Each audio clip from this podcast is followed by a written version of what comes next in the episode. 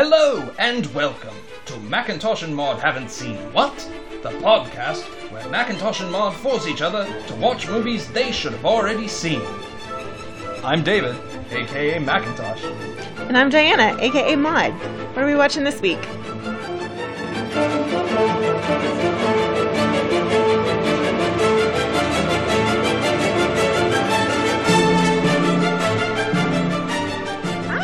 Happy holidays from Macintosh and Maud. Haven't seen what? A very special Thanksgiving episode. I'm Diana. I'm David. And today we're doing Planes, Trains, and Automobiles, 1987. A man must struggle to travel home for Thanksgiving with an obnoxious slob of a shower curtain ring salesman as his only companion. Mm, this is a classic Steve Martin, John Candy film. John Hughes. John Hughes. Man. He he I read a very interesting article by Mike Schur, the uh, creator co-creator of The Office, The American Edition, uh, Parks and Rec, and The Good Place, where he talked about John Hughes's writing and how he had this like 10 year stretch where every single thing he made was like he hit it out of the park between uh, 16 Candles and Home Alone, and then everything else was like random, like dud stuff. But that for that period of time, even the worst grossing film was still amazing by anyone's standards. I mean, can we also we can go as far back as as Vacation, National Lampoon's Vacation. Mm-hmm. That even before we even get to the rest of those, Yeah. he's he's got that in his back pocket. I'm not a big vacation fan. Oh, I it's really good. I I don't like Christmas Vacation, but I'm not a big Chevy Chase fan. I've never seen Christmas Vacation. I've seen I'm Vacation. I've seen European Vacation. I've even seen Vegas Vacation. They play Christmas Vacation the most. I never, never saw the whole thing. Maybe saw it on cable, but mm, I don't even think I saw that whole ti thing then. Well, we're big John Hughes fans. Absolutely, Uh, I think my favorite Christmas movie is a John Hughes movie. It's Home Alone. of course. But th- we, here we have a Thanksgiving movie. There are not as many Thanksgiving movies. There really aren't. I did I did a little search and I found a, a decent list. No. And I grabbed the ones that you and I would be familiar with. Uh, there's Spider Man. Now these are movies that take place on or around Thanksgiving. Wait, the the the Sam Raimi the yes, original. the 2002 one. okay, I don't remember Thanksgiving being a part of that. Uh, I believe it's uh, it's part of it's the middle portion. Like Okay. that's what he's trying to get home for or whatever. Huh. I remember. Um, Addams Family Values. Oh yeah, no. That movie is a threefer. It is a Halloween movie. It is a summer camp movie, Uh-huh. and it is a Thanksgiving movie. Oh yeah, because of what happens at summer camp. Exactly. That's a weird one. Oh, Wednesday. For your consideration, Oh yeah. that takes place during Thanksgiving. and Passover. Mm. That was a whole plot line, Okay. I think. Grumpy Old Men, which I've never seen. I haven't either. Object of My Affection. I don't even know what that is. That is the Jennifer Aniston Paul Rudd movie, where he's a gay guy and she's in love with him, and then she, she gets pregnant. Okay. The Other Sister. You're not gonna do it, are you? No, because that's insensitive. We have an inside joke about that movie. We'll leave it at that. It's it's in poor taste. it is. That's why I'm not going to do it here. No. Uh, Paul Blart Mall Cop. I should know that because the McElroy. So, um, I'm a huge fan of the McElroy brothers podcast galore, and then for a while I dropped off. I might go back and listen to it some more. There's a podcast. ah, I can't. I think it's the best podcast in the world or something like that. It's these two New Zealand guys, and the first year they did it, they watched Grown Ups 2 every week, once a week for an entire year. Then they did Sex in the City 2 and nearly went insane.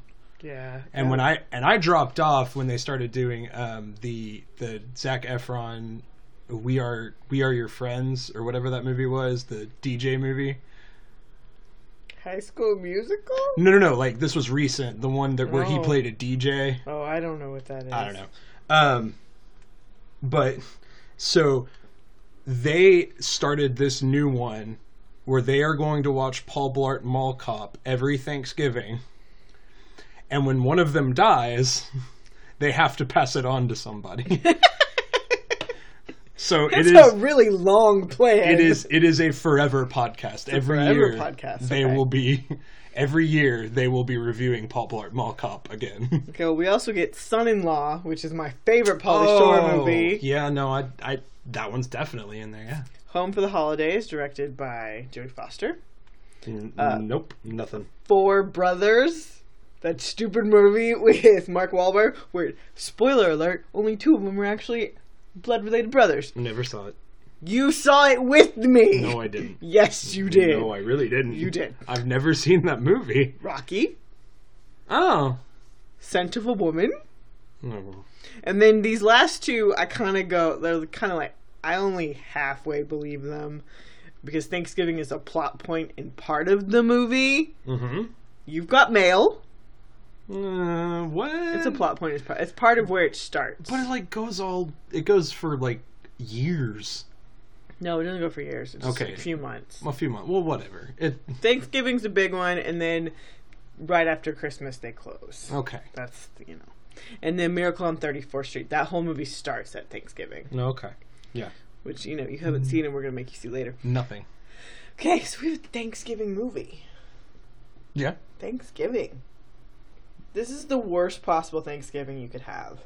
Literally every possible uh, traveling inconvenience happens to these two guys Steve Martin and John Candy. Yeah. Okay, so let's let's talk about. We've already talked about John Hughes. He was the writer and the director. We love him. He's great. In terms of his other films, how do you think this one rates? It's different. It's different because I'm going to say this now it's going to be weird. It's different and it's the same. It's different in that it's an adult movie. Yes. Is that it is not centered around teenagers or teenage angst. Or family.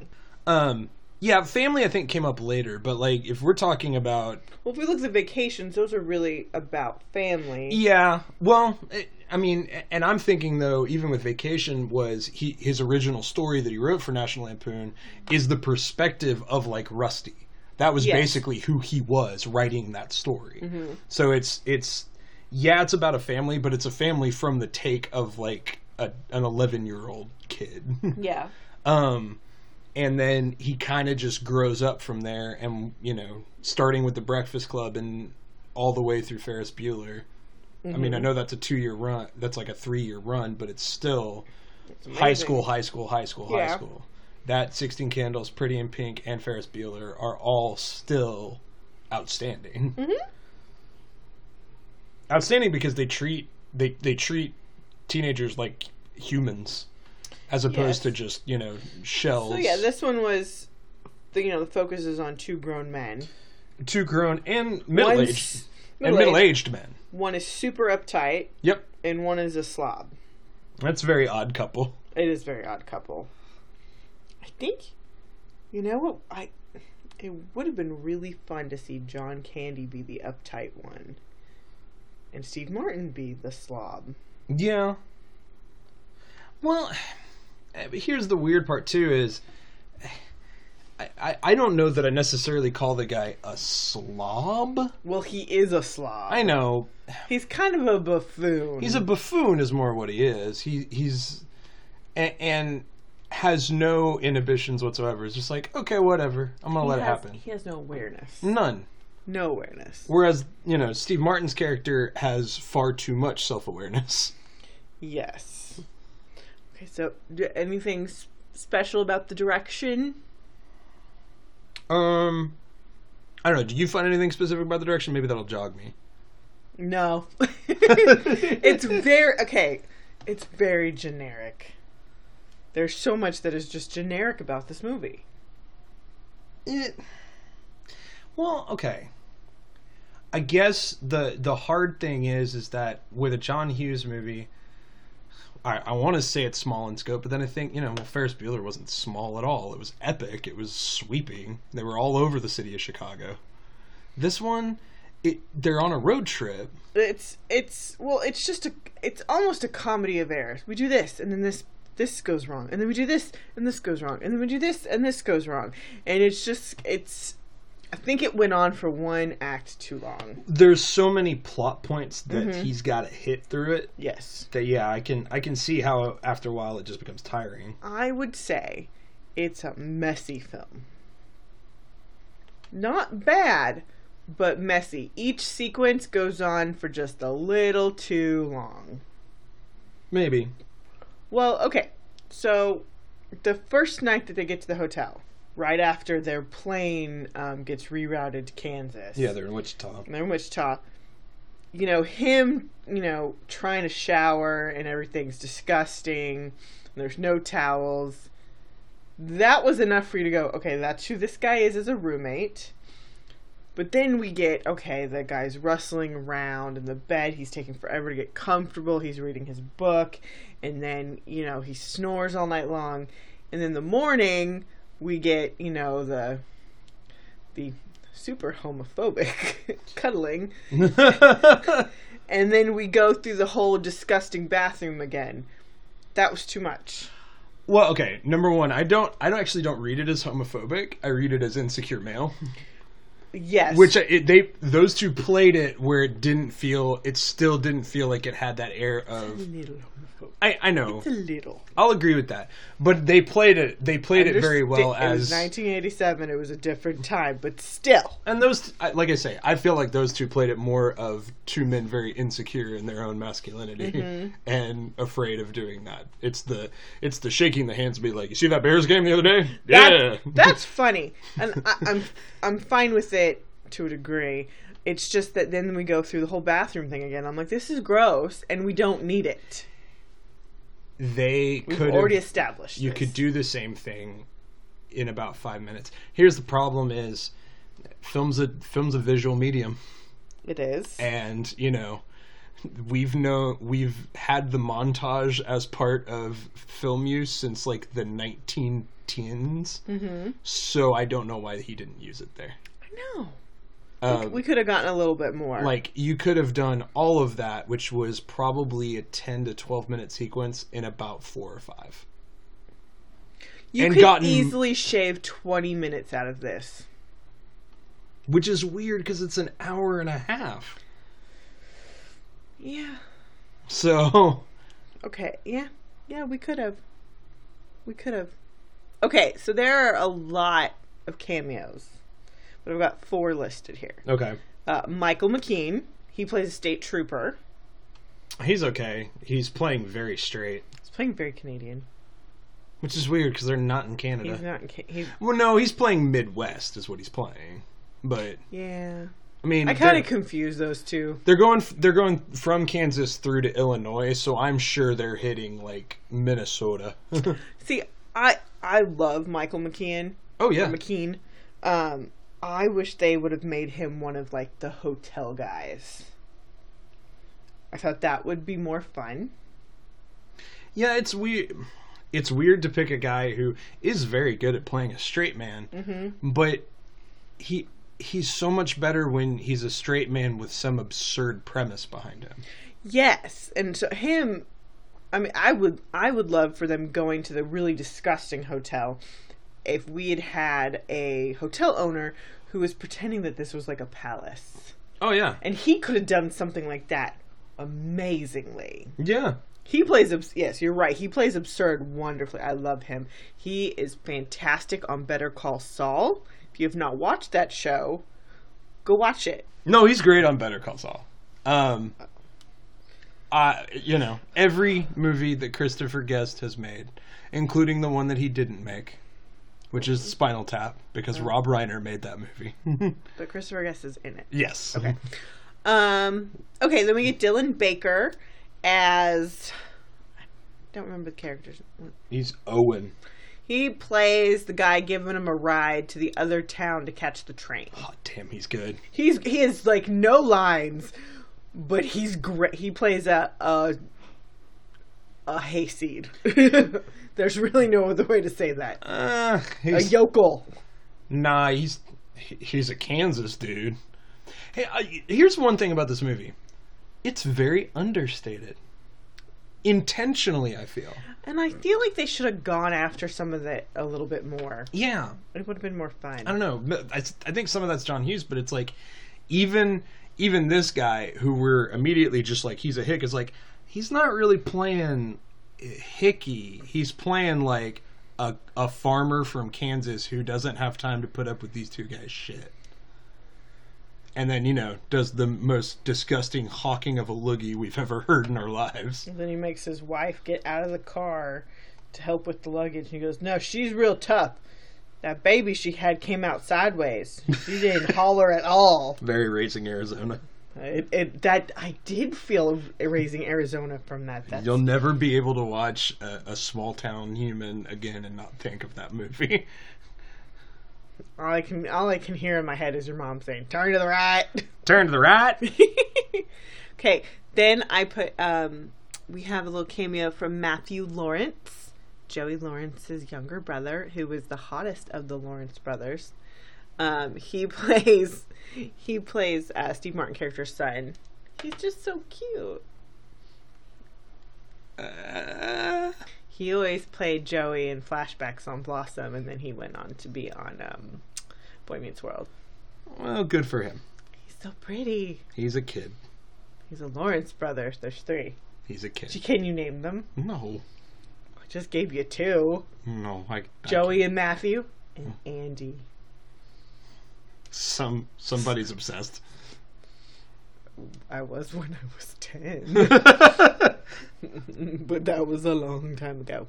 And then we have Edie McClurg. She she is a character actress. You've seen her in a million things, but she is the woman at the car rental um, counter when Steve Martin has his infamous "fuck you," fucking fuck fuck fuck mm-hmm. monologue, which is a wonderful diatribe. It is. It's still not going to change her being in Ferris Bueller. No, he's a righteous dude. They all think he's a righteous dude. Gosh, she's she's been Minnesota nice in like every movie known to man. Yeah. You she he's like Tobolowski. She's in everything. Mm-hmm. And she's amazing. Do we not also mention Larry Hankin as the tick cab driver in Kansas, who's also been in like everything? I completely forgot. Okay, you know what?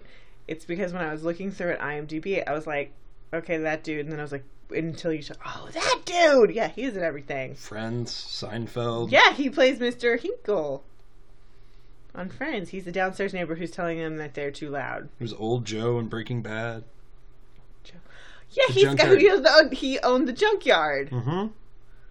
Been in everything. Oh yeah, he's another great character actor. And in this movie, woo, he's He's a creepy cab driver. he's interesting. driver, driver. I said driver.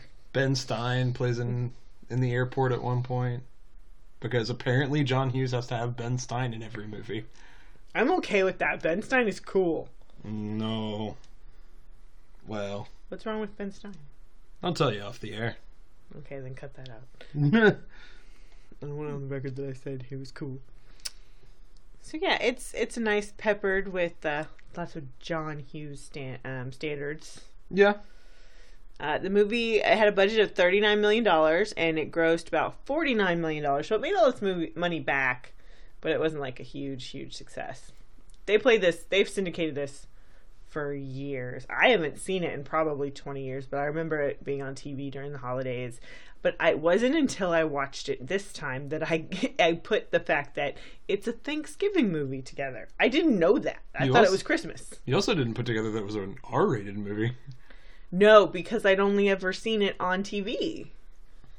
And of course they cut out all that stuff, so Yeah. all the fuck, fuck, fuck, fuck, fucks. Which is really the only thing you'd have to cut out.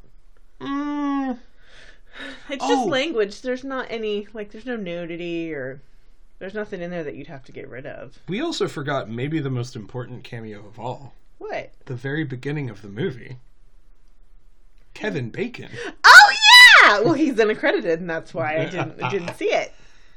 Oh, man.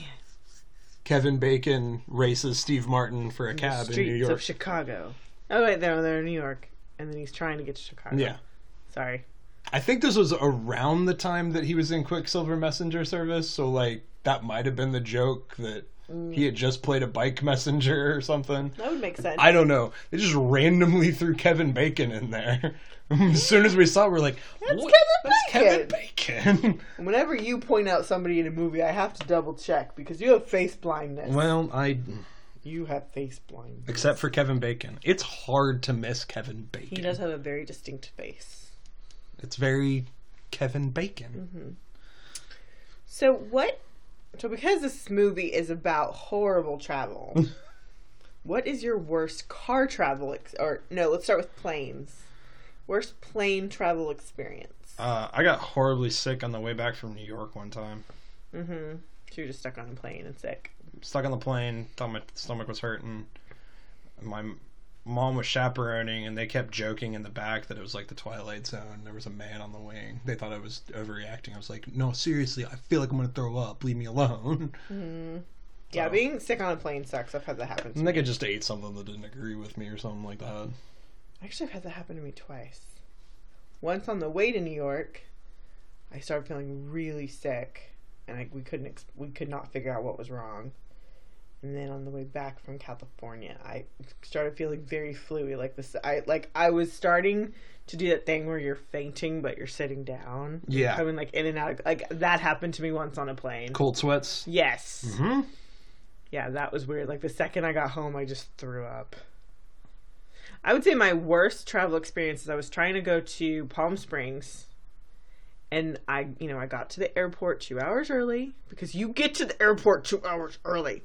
And I got through security really quickly and the second I get there, my flight's been delayed by 4 hours. So I have 6 hours now cuz I was 2 hours early.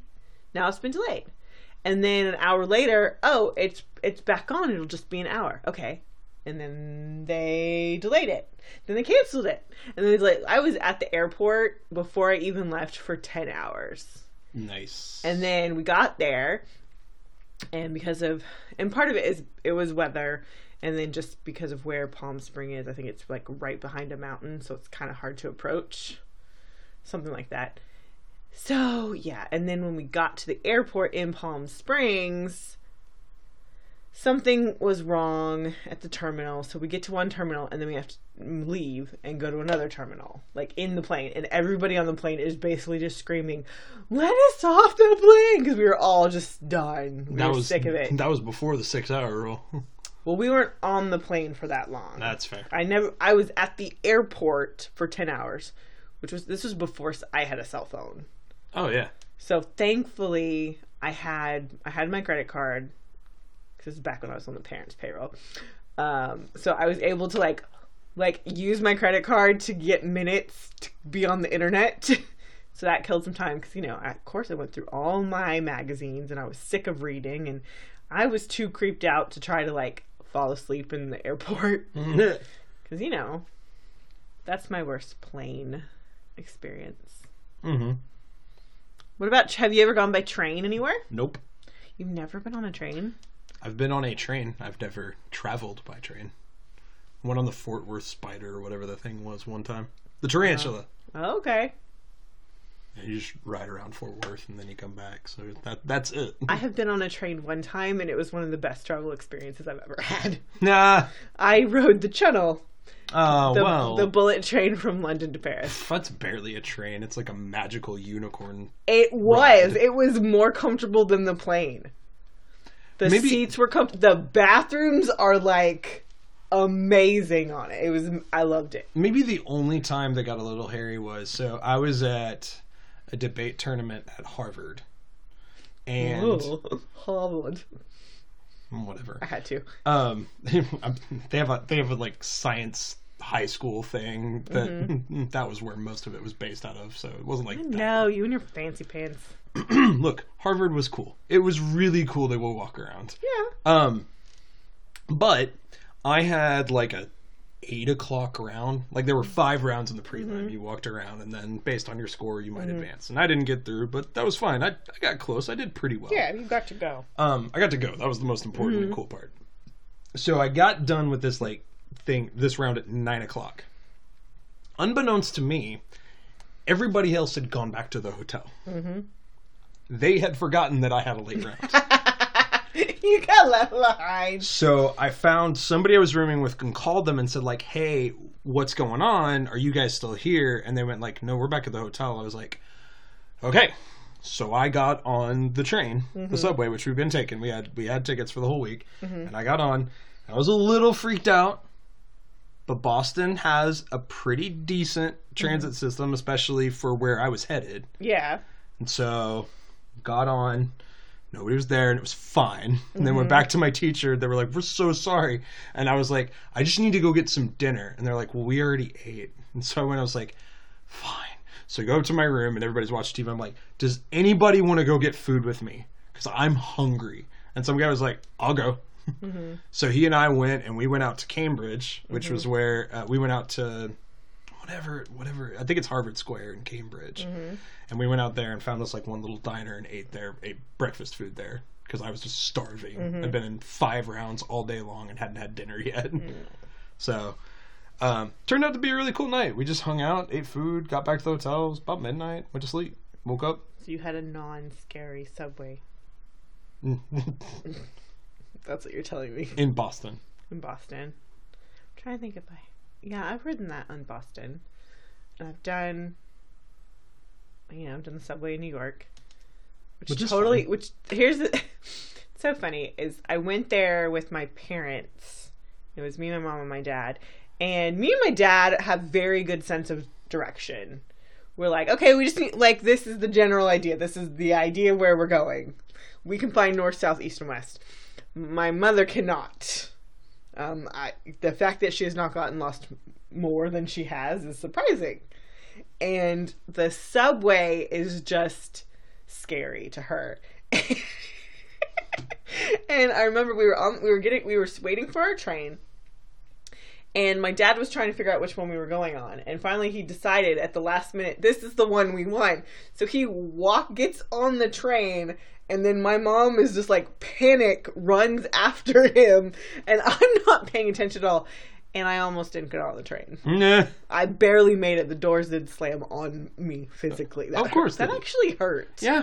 and my mom's like, "What are we gonna do? Oh my god, what happened if we?" I was like, "I would have just taken the next one down one stop and gotten off to see if y'all were there, and if not, I would have just figured out how to get where we said we were go. I think we were going to the Guggenheim, Uh, or we were going to some museum, and I was like, I'd just go there because that's where we were, were agreeing to go. Well, see the thing about the thing about New York is i- it's numbers. Like I I could get around New York on the subway because I don't have to remember directions. I just kind of know this goes to this number street. I just need a map to say I need to get to this location. Cool. This is the train I need to take. Great. Yeah.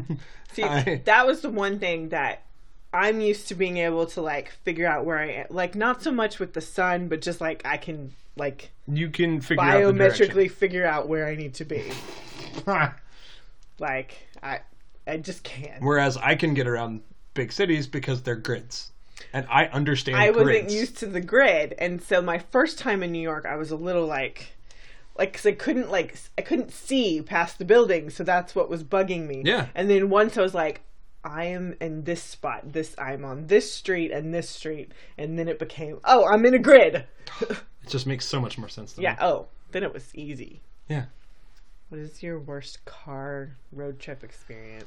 Um, you go first. I have to think. I don't really have a bad one. Most of my road trips have been decent. Oh, well, I think I think the worst road trip was the road trip that never ended for me. Uh, it was we we were going to New York for my brother's graduation from college. But then a wrench got thrown in that the week before the graduation, my sister's DI team was going to globals in Tennessee. And on top of that, there was some stuff the week before that became crazy. So we had to get in a car, drive all the way to Tennessee, then drive from Tennessee to New York. And then we went to New York City. And then we had to go to upstate New York because that's where my brother was. And then we decided after the graduation from there we were going to go to Indiana because that's where my grandparents were, and then we had to go from Indiana back down to to Texas where we are. And I was I think I was in a car for over a hundred hours in a matter mm. of three weeks. I got I got two then. One is driving through the state of Kansas. I've done that. Mm. Cornfield after cornfield. Nothing. Yep. Nothing. Nope. There's literally nothing in sight Mm-hmm. for miles. I've been through Topeka, the capital of Kansas. Mm-hmm. It's like there's nothing. Hmm. It's scary how much nothing in that city there is. And I've told people many times the greatest part about Kansas is Kansas City. And Kansas City is in Missouri. that sounds like a joke your dad would make. no, I made it. So um so there's that. Um maybe the worst was driving to Disney World. oh, that's not a good drive. So here's the deal. It's pretty easy to get to like the northern part of Florida. We drove to Destin all the time. That's like a one day trip if you start early enough. You can get to Destin by like late evening. Starting from Dallas. That's if where we are. yeah, starting from Dallas, you can get to to like Destin, Pensacola, that northern tip of Florida Mm-hmm. very quickly. The problem is, is that Orlando is all the way on the other side of Florida. It's always I. Florida geography makes no sense to me. And so we drove and stopped probably around Mobile or something like that, which is where we would Mm-hmm. Yeah. we might stop if we took a took a break. I think we actually drove all the way into like Destin or Mm-hmm. uh, Panama City or something like that. Stop, and then the next day, it was literally driving through the entire state of Florida. It took as much time to go all the way through Florida as it did the rest of the drive to get into it. This past February, we went to Disney World, and when we were starting to plan this trip and discuss what we how we were going to do this, David's mother, who so graciously gifted us with this trip, was like, "Oh, well, do we want to drive?" And I was just like, "Oh hell no! I am not going to be in a car that long with a five and a two year old. No, I will die." If she had mentioned that to me, I'd be like, "Do you remember what happened the last time we drove?" See, we had a good time when we drove to Disney World. I won't go there. I mean, okay, like me and my me and my brother had a good time. I don't think my mom or my dad did. but I, it was not good. They were really excited when we got to Disney World and we met my grandparents, and my parents were able to say, "Go away." true. I mean, that was that. Once we once you get to Disney World, everything's fine. Disney World's the most magical place in the world. But man, do not ever do that to yourself. No, I know you could be freaking out having the small having small kids or something like that. Get them on the stupid plane. If- it is if you- three hours versus thirty. three. Yeah, it's it's not worth it. unless you're planning to go to Destin and hang out there for a little bit too. It's yeah, don't don't do Or it. you have the chillest kids in the world. Some some people do. We don't. Nope. We don't. We don't. That was the worst car trip ever. Hmm. So because we're talking about travel, okay. So you've never been on a train. Is there anywhere you would want to take a train?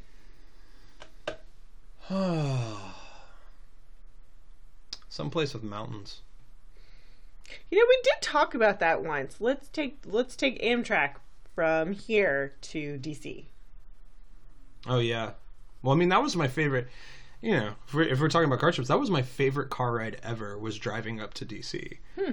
Um, I mean, the drive to Nashville is a drive to Nashville. There's nothing much to see. But the thing is, is that heading from it was either Nashville or Memphis all the way into DC, you cut through both the Smoky Mountains and the Adirondacks. Mm-hmm. So you get the Smokies are very kind of gray and green mm-hmm. as you cut through, and then the Adirondacks, and it was it was Thanksgiving, so it was fall. And Oh yeah, they have seasons. autumn leaves all over the mountain with the trees, and you're winding through the road. Mm-hmm. It's beautiful, and then mm-hmm. rolling into DC, which that's the worst part because traffic's just a nightmare Yeah. there. But the rest of it is just beautiful. gorgeous hmm. going in, It would take four days for us to get from here to DC on Amtrak. It seems like a bit much.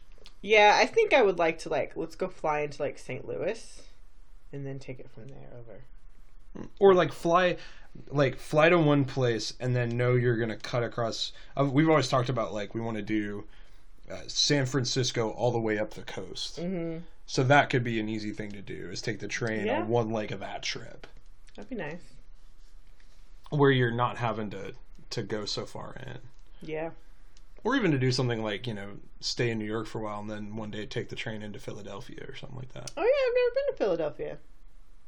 I didn't really get to like explore Philadelphia as much as I would have enjoyed. I just love the idea of a train because one, I'm not in charge of getting it from here to there, Yeah, and on a train you can get up and move around. yeah, There's a lot. I mean, you know, you have you have your assigned, you know, seats and whatever, but there's a lot more room to. You can get up, stretch your legs. There's a there's usually a bar cart or, you know, you're able to to move. You're able to play. I might have to investigate that with Amtrak. I don't know if that's necessarily quite the same. It, well, I, I use the term bar cart I mean there's a place to go buy food and No. eat. No, I know. I just I don't know if Amtrak's got like quite as many niceties as trains used to have.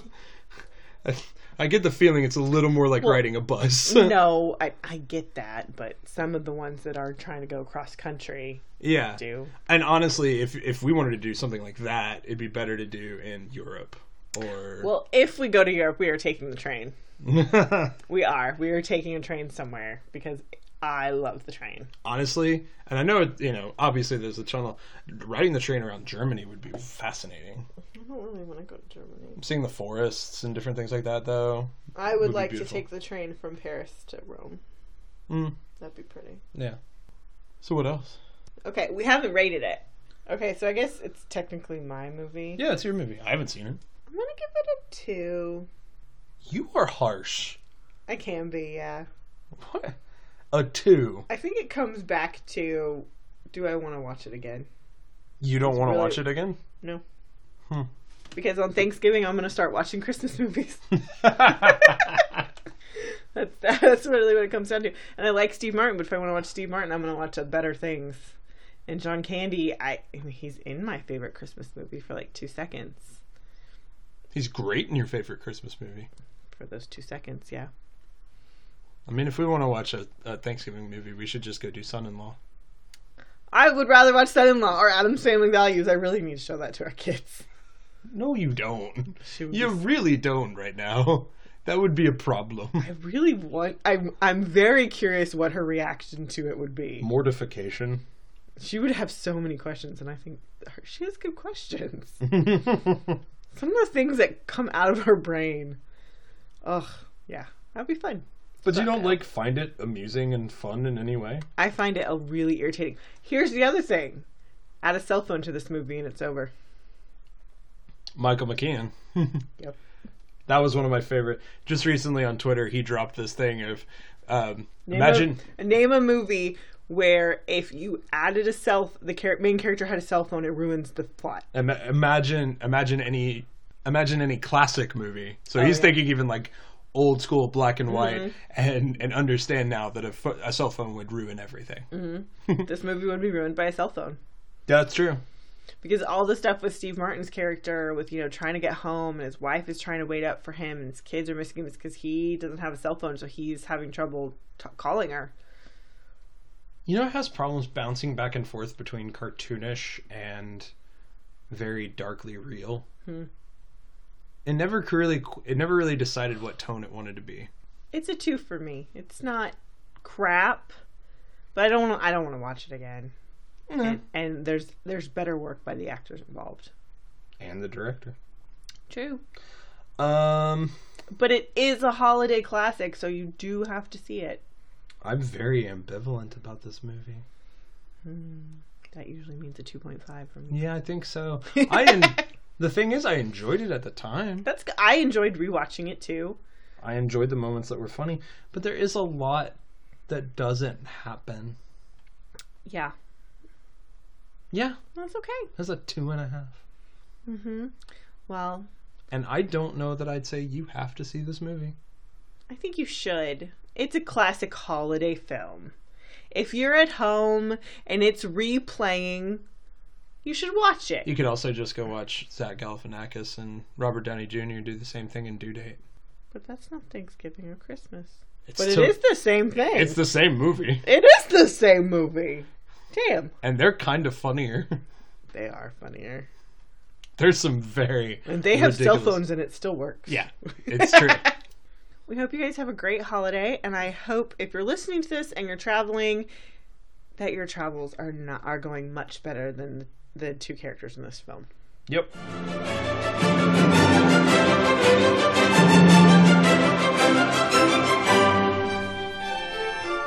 right, this week we went to go see the Justice League. Fueled by his restored faith in humanity and inspired by Superman's selfless act, Bruce Wayne enlists the help of his newfound ally, Diana Prince, to face an even greater enemy. Three hundred million dollar budget. It's the opening weekend, so we don't have numbers on what they've made so far. They're not great from what I've heard. Sh- Where do we where do we want to start? We're gonna spoil this movie, so if you don't want to know anything about it, you can turn us off. Um, in terms of the Marvel movie, or not Marvel, this isn't Marvel. I'm sorry, Marvel. I'm sorry. I'm sorry. This movie is probably the best one they've done uh, in the DC cinematic universe. That's not saying a lot.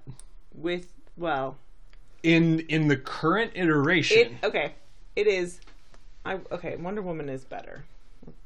Wonder actually, Woman- yeah, you're right. Wonder Woman's the best they've done in this in this group. This is the best they've done with the men. yeah, Yeah. And it is largely in part to the fact that uh, it's not all about Superman and Batman. yep. I mean, it's a lot about them, but it's a lot of Wonder Woman, and we get Aquaman and The Flash. And The Flash is the shit. I really hope they give him his own movie. Well, of course they will. I don't. We, Cyborg doesn't need his own movie. We already know his entire origin story. I don't care. But I want The Flash. Yeah. because Ezra Miller as the Flash is amazing. He is. He's adorable. He is. Uh, he's younger. He's the youngest cast member, but he's also younger than everybody. And you feel that earnestness and that fright from him, and it's great. So, I I have to caveat everything I say by with I only have seen Wonder Woman. I have not seen the tentpole franchise movies up to this point, which are You Man of the- Steel. you saw Man of Steel. No, I haven't. You haven't? Not the whole way through. Okay. Well, I've seen both. I've watched parts of it, but I haven't watched Man of Steel and I haven't watched uh, Dawn of Justice. So I I haven't. lost all but the last twelve minutes of Dawn of Justice because I was annoyed. I was like, I'm done. So, Turned it off. but I've heard what I've heard are people who are big fans of DC Mm-hmm. talk about them, Okay. and the number one complaint I hear, Mm-hmm. And is that Zack Snyder, Mm-hmm. who is the creative mind behind this franchise, supposedly, Mm-hmm. has taken everything that we love about superheroes Mm-hmm. and thrown it out the window Mm-hmm. and only wants to examine the brokenness and despondency of superheroes. Um, that you can't do that with every superhero, though. No. And I the here's I fear that had he been left in control of this movie, Mm-hmm. that's what would have happened. Yes. If you are not aware, uh, back earlier this year, uh, Zack Snyder his uh, stepped down from the movie because his daughter had previously committed suicide, and him and his wife, who she I believe she was also working on this film, uh, they were just trying to get through. And after about two months, they're like, "We can't do it."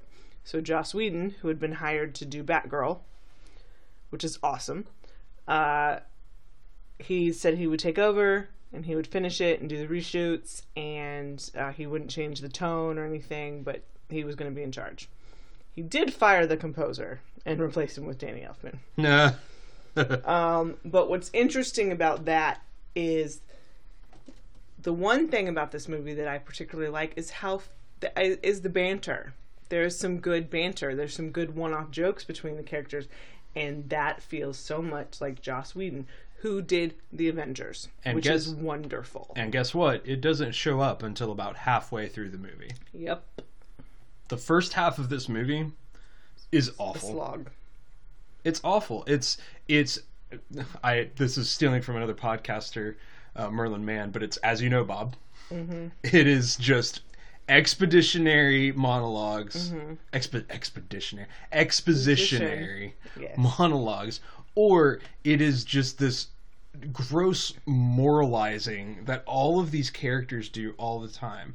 Like say what you want about marvel and maybe some like w- weird optimism that it mm-hmm. has. The characters don't try to examine their moral beliefs through a series of dialogue with each other not very often No, and if if they do, it's typically three or four lines.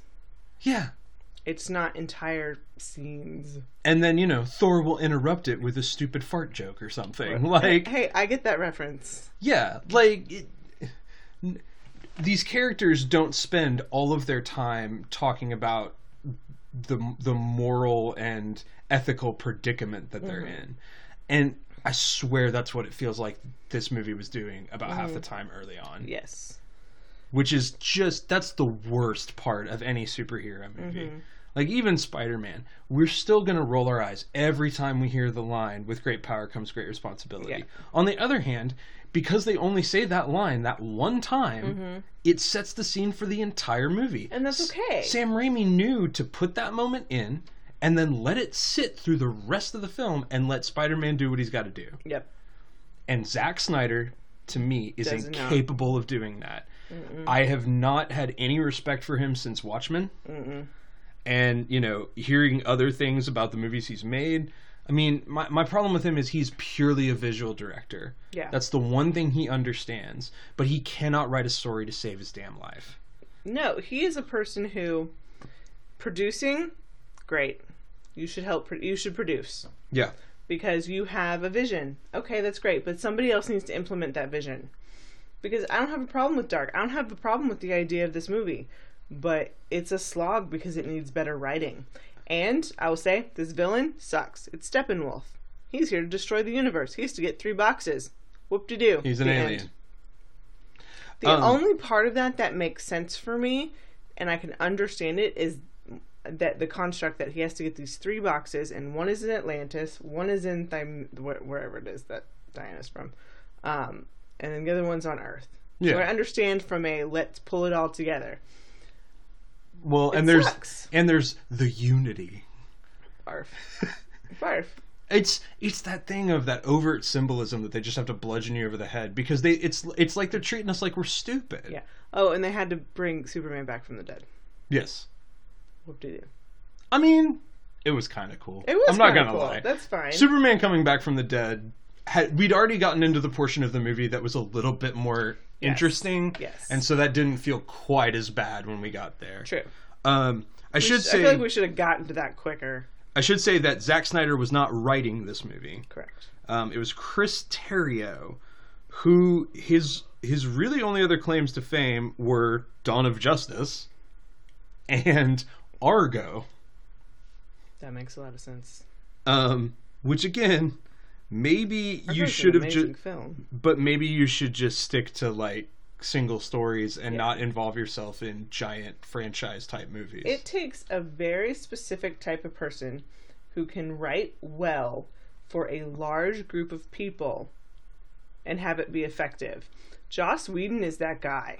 and who can write with enough enough connective tissue in mind Correct. to be and deal with producers because the producers are going to be a big part of how that connective tissue links later Well, to be able to to be able to make a movie that stands by itself but then can propel a bunch of other stories. Joss is your guy for that. Yeah. That's what make that's I mean Avengers there are parts parts that aren't great, but I left that movie happy and very satisfied with what was happening. This film, I was really happy about the Flash and Aquaman Mhm. because those are characters we have not seen on film. No. Well, at least not in in not in any real not in any real in prominent time. way. Um, you know, The Flash has a TV show, which is actually very good. I've watched almost the whole first season, and it is very entertaining, and I like that version of The Flash. This Flash is very different, and I enjoy it a lot. Um, I also just adore Ezra Miller. He is adorable, adorable guy, and just he's so fine. And we don't have to say much about Aquaman. Um, I love Jason Momoa. I know he's in some trouble from having said something really inappropriate a couple years ago. Um, but he's really fucking hot and funny. And I will be the first to admit, when I heard a couple years ago that he they cast him as Aquaman, I was like, "What the fuck?" And then about a year later, they released the picture of the design for him, and I was like, "Oh hot damn! yeah. Oh hot damn! Um. It is sexy." There's not a lot of Aquaman. They did cut a lot of what they had filmed for him for his backstory, and they're saving it for the movie. Yeah. He because he is getting his own movie. I really hope the Flash gets his own. Billy Crudup plays his dad. Billy Crudup plays the Flash. Flash's dad. Yeah. That's good casting. It is good. Now I know that he's he was in the Watchmen. They're buds. That's fine, but that's good casting. Um. You know. I mean, do we do we talk about the main three though? You don't need to. I- well, I have to. I need to give special mention to. I really think they screwed over Gal Gadot and Wonder Woman in this movie. They wrote her. Um, they they wrote her very poorly. She's, She's- an afterthought. She's literally just a fucking story vehicle. There's Mm-hmm. no character trait to chew on for her. No. And it's it's really weird considering that they gave her her own movie with a lot of character development to build on, and that they make it almost nothing. Now, Well, the, there's okay. one scene she gets with Batman that's actually pretty good and feels very Joss Yes. about you know this because there's kind of a, a They're, they're tension. hinting that there's going to be some romance between them, which is uh, some people were pissed about. I don't care. That's fine. I mean, I, I think I don't know that it's necessarily that, but there's definitely this sort of tension between them. Yes. And Joss plays on that in one scene really well. Yes. I and I say that I don't want to just like disparage Chris Terrio, but it feels because we've seen so much of Joss Whedon's stuff, because Mm-hmm. we saw the Avengers, just every scene that worked, I immediately went, this has to like- be a Joss it, scene. It feels like Joss. all of it felt Joss. All of it felt like a scene that he wrote. Yes. And everything that didn't work felt like a scene that some stupid scriptwriters out of nowhere wrote. Mm-hmm. Um, you know, it it you it's it's you're watching two different movies at the same time is what's happening. kind of yeah. The only person that works in both parts of that movie is Jeremy freaking Irons, who is great as Alfred. He's a great Alfred, and I mean, I adore Michael Caine. Michael Caine is my favorite by far. He- Yeah. he was the Alfred in the um, Christopher Nolan trilogy. But this Batman needs a different Alfred. yes, and I I do like Ben Affleck as this Batman. As this old, specific uh, Batman. this Batman. He's old and he's tired, and they and he's been doing this for twenty years. and they finally touch on that Mm-hmm. because as you know as you've said about dawn of justice they don't really play on that enough in that movie three they, hours they and spend they the whole movie fighting over mortal versus immortal. which like, is basically like he's not he's uh, Superman is an alien, so how do we know he really trusts us and he ca- he's going to take care of us and he causes all this destruction? i just don't understand how you can make three hours of a tentpole superhero franchise movie off of that idea Yeah. if you were going to do that write two separate characters that are modeled off those guys that's a completely fictional story because that's how that works that's a thirty minute part of a movie, not a two and a half hour movie. i know That's what that is. or it's its own separate movie that isn't connected to these characters that we want to see certain things from yeah. that we have expectations i mean you brought up that interesting point Mm-hmm. Okay, so when we were discussing this right after we saw the movie, we kind of were trying we're, we're comparing the DC cinematic universes to the Marvel. Now, it's a little unfair because Marvel has a huge head start. We're about to get the culmination of 20 years of filmmaking um, next year. That's what we're going to get with Infinity Wars. close to 20 Close to 20 years. well 15 Development okay wise. I mean, like they've been planning this for a whole time, and I, it started with Iron Man. That was their first like, let's see how what we can do. so we're looking at of actual films that have come out 13 years because iron Yeah. man was 2005 Yes, but it's yeah, it's been Yeah. it's about twenty years in the making. yeah Okay. I feel like Marvel makes their superhero movies for everybody that could possibly see them. They try to give service to the fans who know this character, who have read every issue of the comic, but they also try to introduce you for people who know nothing. So if you've never seen a Thor, if you never don't know anything about the Hulk, Captain America, they're trying to sell you on this character. And they do it to varying levels of success. Yes, um, I will say that my personally, I think the worst film that they made was uh, Captain America: The First Avenger Yeah. Because I fell asleep. Yeah, I did too. It was, It was so boring. I I will say the next second worst film was Iron Man three because I did not care. I didn't never all. I've never seen it. Uh, I didn't care. I I completely checked out after halfway through. Yeah, I know. So there's but you know, it's it's varying levels of whether or not they capture you. I honestly feel like, you know, we've had two Thor movies before this, but this is this movie that just came out Mm-hmm. in so many ways you could just like, oh, just go see this one and you'll know everything you want to know about Thor. Well, Taika, I can't say his last name. Taika Waititi. Waititi. He said this was like a reset of Thor, And it's a perfect reset. and it's it, he's. We've I already think- talked about that. Anyways, but so that's what I think about Marvel. What I see from DC is that they are trying to go with only people who have never seen a superhero movie. They pay no respect to people who have loved these characters their whole lives. They don't try. They don't try to bring in bits of, oh, this was this is what Batman was like in the, that one series. This is a little bit of that costume. Like you do not feel that the people who are making these movies love these characters yeah. and want and you know what? They're not trying to get me to love them either. Well, and in fact, Zack Snyder, I I don't think he's explicitly said this, but a lot of people have observed that you know the way he talks about the movies and the way he portrays these movies, it's almost as though he hates these characters, and that's how he's literally trying to portray them. Is like you know this is this is a moral evil, and you should hate it too. I mean, honestly, Zack Snyder probably empathizes with Batman more than anyone, and that's kind of scary. If you think about who Batman is. Maybe, but but that's a really different approach if you look at it. Well, and I think there's a reason why it's they've suffered so badly at the box office mm-hmm. is because of that.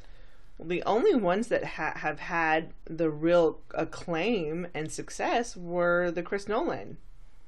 Oh, in terms of the actual Batman films, mm-hmm. Well, yeah. it- well, th- those are DC characters. the Tim the Tim Burton films um, made a ton of money, they did. and they were they were very unique in the moment they were made. They really were. yes. Um, But they made them as live action comics. I kind of secretly love Batman Forever. oh, me too. Like I know it's Joel Schumacher, and I it's know. and it's kind of a terrible movie, but Val Kilmer's great. I like that one. there's a there's a real weird dark vibe to it that's just kind of fun. I don't I don't think it's like good, Yeah. but I but I enjoy it. oh now, yeah, Batman and Robin is hard to watch. it is. But I did really like Chris O'Donnell. It's But nobody it's has ever bad, done though. Robin well. No, I mean nobody. I don't. And I'm really sad that we didn't get to Robin in Chris Nolan because I think he would have done it perfectly. Maybe. we got hints of it in the last one, in Dark Knight Rises, but Maybe I. You know the thing about it is though is. to do that, you would have had to go down a very specific storyline, and honestly, it would have required like five movies. Nobody wants to go that far with Batman. I don't think anybody does. I see, and I think that's not true at all. Well, But we need we need people with the attitude that Marvel has to do DC. Now they got Wonder Woman, her movie, done very very well. I do I. I do not find it as earth-shatteringly amazing as many people. I think it was way overhyped. It is great. it falls apart at the end. It really does. And that's due to the villain being like nothing. I wouldn't say that, but I do respect. I actually really respect one of the things they did in the ending, which they've never, they don't typically do, and I won't spoil that because that. I don't, I don't want to spoil that. You don't want to spoil that. I don't want to spoil. Don't that. spoil the good movies. No, I'm not going to Just- spoil the good movies. Just the not good ones. so, yeah, this one, I It's such a mixed bag. you don't. If you go see it for Flash and Aquaman, you will be happy because they're done very well, and I so look forward to their individual films. If you are going for Superman or Batman or Wonder Woman, you will be disappointed. Possibly. I mean, if So- you and if and, you and I'm not trying to shortchange Cyborg. He's a very specific character. They give us all of his origin story in this film, and that's great. He's very integral to the plot. I actually think he's pretty good. He's fine. He's he's he's perfectly fine in the movie. I just don't care. well, I, I have no interest in seeing more of him. but let's let's throw out a lot of people do care. No, I And know that's totally fair. cool. He's done well. For anybody who's who's going to this movie and particularly excited about him, I think you're going to get a lot of a lot of good stuff out of him because Yes. his character is very central to the storyline yes. and gets a lot of play. So that's really cool for a character that's usually kind of a side character. Yes. Um, you know, and here's the really sad part here. I was excited about the Justice League back when we thought it was coming out in like 2008. Back when the the talk was that they were going to get a Superman movie out while Chris Nolan was doing the Batman so that they could franchise. come together. They were they were they were hinting at it in I Am Legend. Yeah, and that's part of why Chris Nolan was a part of Man of Steel. I they were mean- like, great, he's going to have his hand on that, so he could help. He could help start over there what they did with Marvel. A decade ago, when they were talking about this, I was excited. Mm-hmm. Over the past five years, they've just sort of ruined that franchise for me, mm-hmm. to where I don't care. Like, and I've and and I've been outwardly explicit about it. I'm like, I don't want to go see these movies because I'm afraid of what Zack Snyder's going to do to them now. After seeing name being Watchmen, attached to things, I, I don't trust it. I don't trust it at all. And it's a shame because I, you know, I don't just want to automatically say this guy's terrible But because he's people terrible. people but even terrible directors make good movies every once in a while and they get enough hands in the pot that they they make it work. But I There are a just couple Michael Bay movies that are fine. but especially for with him and his tone and mm-hmm. his directing style. yes. I can't trust him with this franchise anymore.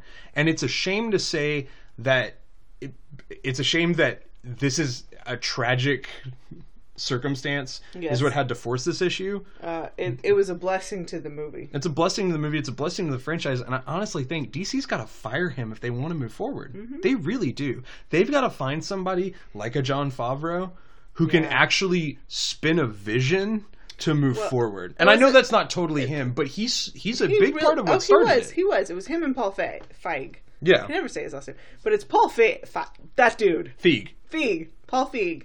He's it. Yeah. You you need somebody. Well, and Kathleen Kennedy. She's Right. she- she's pretty integral. well, yeah, especially She's also doing the Star Wars. since Disney got that got a hold of that. Um, but they need somebody at Warner Brothers to jump in the middle of this and be like, "Uh, uh-uh, uh, we are not going to let this tank anymore." And if this movie loses just as much money as Dawn of Justice did, somebody's got to come in. Mm-hmm. They're gonna pull the plug. I mean, we we could. They're going to pull the plug, and who knows how long it's going to be before we get a reboot. Well, we know we're getting another Wonder Woman, and we're getting Aquaman. I don't know. I don't. I mean, I don't know about Flash. Ezra Miller's going to be busy with uh, Fantastic Beasts. they've what they honestly need to do is they need to reset Batman. And they need to reset him without doing the darkness and do the man I'm getting too old for this. Here's what we do. No, we can't do that. Never. Oh, we could do it. We but let's do a I'm getting too old for this shit movie from Batman. Well, do a movie where he's handing things off to the Nightwing character. Like, Exactly. All right, it's on you, and I'm and let Bruce Wayne assume the Alfred role. Exactly. That Well, would be great. That's how I mean that's how it works. You you need him to just start to age out and finally go I, I can't do this anymore. Mm-hmm. And there's an entire comic series out there, guys. Like all of this is written for you. That's the one thing that Nolan did right. Yes, he had his own particular way of doing things, but he drew from the real source material. He drew from uh, from Year One and from uh, Dark Knight and all of those great stories. That's really the biggest thing. If you really want to find a way to save this stuff, it's go to the source material. There's a ton of it, and a ton of it's really good. Don't just be like, "Oh, that's a cool story. Now I'm going to rethink it how I think it should be." Mm-hmm. No, screw you. These w- people have been reading these stories for for so long now. Give it a freaking chance. Yeah, your fan base is there, but you've got to treat them with respect. Anyway, and and we're not getting that from. Okay, so that was like a huge long rant about. Well, but it's a it's it's an important part of this. Like mm-hmm. it's it's a huge huge part of this movie in particular, Yeah, and I'm I'm frightened that they're not going to figure that out. if so, if so, then we're gonna have to wait another five years and reset it again. but we can be excited because in the spring we're getting Black Panther, which looks so fucking amazing. I haven't been this excited about a, a superhero movie since Thor. I think it looks good. I'm not gonna get my hopes that high for it. It's got all the right people. It's got all the right elements. We'll see. I will be shocked if it is pure crap.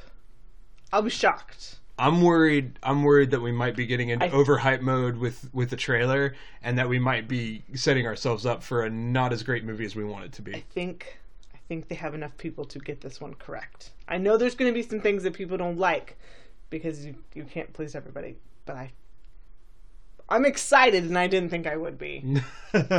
Based on our previous our the last time we saw Black Panther I was like, I don't know, I don't really care. And now I'm like, fuck yes, I'm all in on this. you know what? There's only one Marvel movie I'm really super excited for. what that? That's Deadpool 2. Is he Marvel? Is he Oh Marvel? hell yeah, he's Marvel. I get confused. He's one of those weird fourth wall ones. He's oh yeah, he is. he's he tied to X- Spider-Man. Yeah, and X. Yeah, okay. Yeah, Sorry. yeah. Okay, it took a long. It wasn't until recently that I realized that X Men that those things were connected, and I'm Yeah. saying like two years ago. And please, please, oh please, oh please, just throw Tom Hollander in there for an F Holland. F bomb. Tom Holland in there for like one five minute scene with Deadpool having to deal with his crap. That would be so great. You know, It's probably not this movie because we have to deal with Spy- Cable. Spider-Man: Homecoming and Thor are like the funniest superhero movies I've ever seen, So good. and they're both perfect. Perfect films. I I love that. Sp- That's my favorite Spider-Man I've seen. It was so fun. Yeah. That was before we had a podcast, guys. We'll talk about it on our year-end review. I anyway, I you know, DC. Come Get on. your shit together. Come on. You have been around longer than anybody. Like if anybody needs to stop this, it's freaking DC Comics. Yeah. Who needs to raise their hands and be like, "Yo, you're ruining this shit." Yeah. Oh. oh, stars. I'm gonna say a two five. yeah, that's exactly what I was gonna go for too. Two five because uh, what I like, I really, really like, and what I don't like, I'm like, whatever. I eh, I started this movie being like, eh, eh, I'm sure you could see it on my face. This is awful. This is terrible. Yeah, I, I want to a few walk. times because you were like, uh. I want to walk out of this theater right now.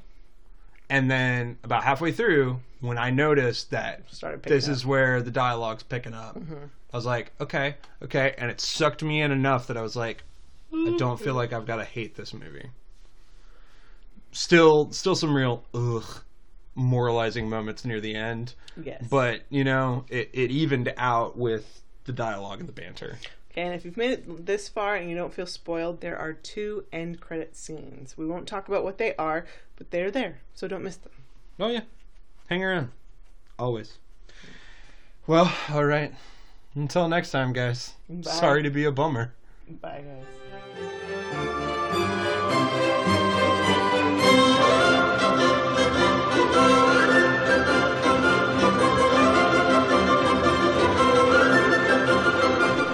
It for this episode. Please take a moment to review and rate us on iTunes. And for questions and comments, drop us an email at macintoshandmod at gmail.com.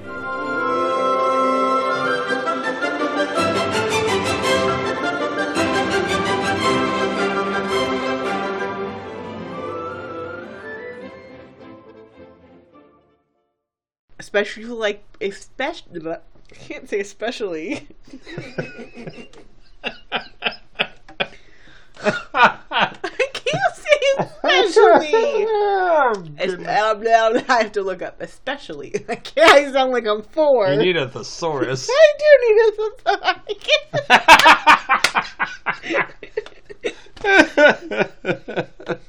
Should put my retainer in and see if I can say it. I can. well, this is going in at the end of the episode. That's funny.